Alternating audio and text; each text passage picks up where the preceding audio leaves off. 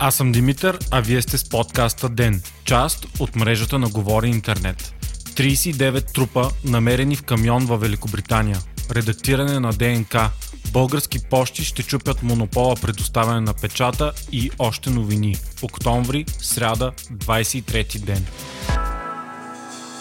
Британската полиция съобщи, че открила 39 тела в камионен контейнер в индустриален комплекс в Есекс, съобщи BBC. Новината шокира Европа, тъй като се смята, че става въпрос за пореден случай на инцидент при нелегално вкарване на мигранти. Задържан е и шофьора на камиона по подозрение за убийство. Той е 25 годишен гражданин на Северна Ирландия. В камиона са открити телата на 38 възрастни и един тинейджър. Според информацията на BBC, той е тръгнал от България и е влязъл в Великобритания. Новината е водеща в Обединеното кралство и предизвика реакция на премиера Борис Джонсън, който призова за повече действия срещу трафика на хора. За момента Министерството на вътрешните работи на България посочва, че не е ясно от каква националност са намерените хора, нито дали камионът е с българска регистрация.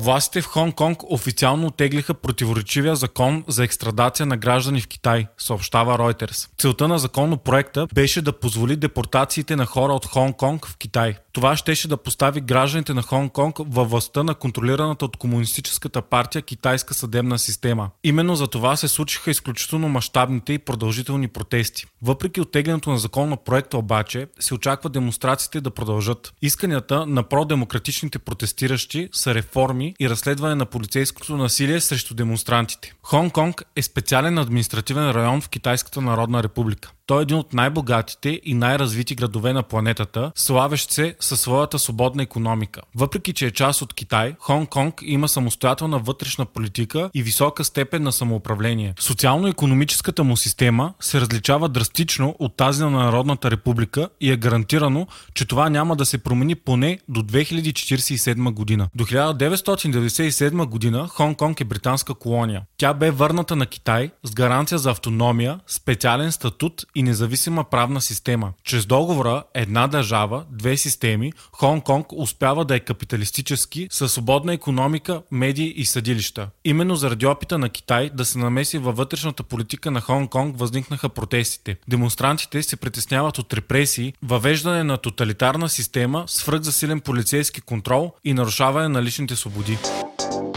Нискобюджетната компания Eurowings започва да лети от и до София, съобщава Капитал. Това ще се случи идната седмица, а билетите вече са в продажба. За сега полетите са от и за немските градове Штутгарт и Дюселдорф и са от терминал 1. Eurowings е дъщерна компания на Lufthansa, която предлага полети до над 200 дестинации, сред които САЩ, Куба, Тайланд. Новите полети са част от експанзията на превозвача в Юго-Источна Европа. Силно е вероятно в бъдеще компанията да открие и нови дестинации от и за София. Нов метод за генно модифициране може да коригира до 89% от грешките в ДНК, съобщава BBC. Технологията е SIME основна редакция и американски учени твърдят, че може да елиминира голяма част от генетично предаваните болести и дефекти. До момента тя е използвана само в лабораторни условия. Новият метод може да се приложи за много болести и мутации, но проучването му те първа започват. Далеч е моментът, в който той ще се прилага на практика. Все още методът е несъвършен. Промените могат да доведат до повреди в ДНК-то. Методът локализира и после променя или напълно премахва дефектни части от човешкото ДНК. Той е разработен от екипи на Харвард и MIT. В момента съществуват около 75 000 различни мутации на ДНК, които могат да причиняват болести.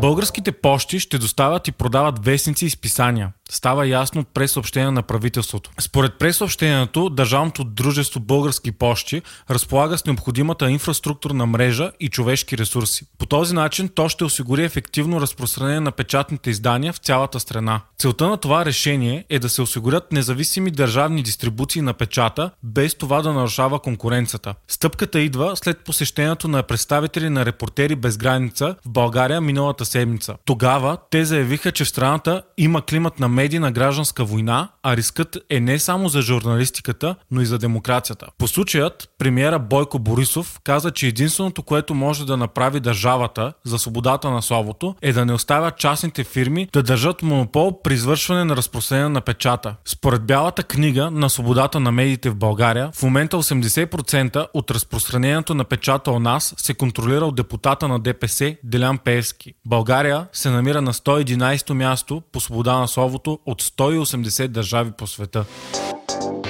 Фейсбук изпадна от списка на 10 най-ценни марки в света, сочи класация на организацията Interbrand. В момента челната тройка на списъка се оглавява от Apple, Google и Amazon. Преди две години Фейсбук беше на 8 място. От тогава обаче компанията пострада имиджово заради множеството скандали с източване и предоставяне на лични данни. Не помогна и фал старта от зародиш на очакваната криптовалута на компанията Libra. Стоеността на марката на Фейсбук е била 48,2 милиарда евро през 2017 година, а сега е паднала до 39,9 милиарда. За сравнение, днес Apple струва 234,2 милиарда долара. В класацията за топ 10 на най-скъпите марки в света влизат още и Microsoft, Coca-Cola, Samsung, Toyota, Mercedes-Benz, McDonald's и Disney.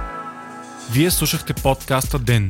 Ден е част от мрежата на Говори Интернет. Водещ Димитър Панайотов. Аудиомонтаж Антон Велев. Ако искате да не изпускате епизод на ден, не забравяйте да се абонирате в Spotify, Google Podcast или да ни оцените в Apple iTunes.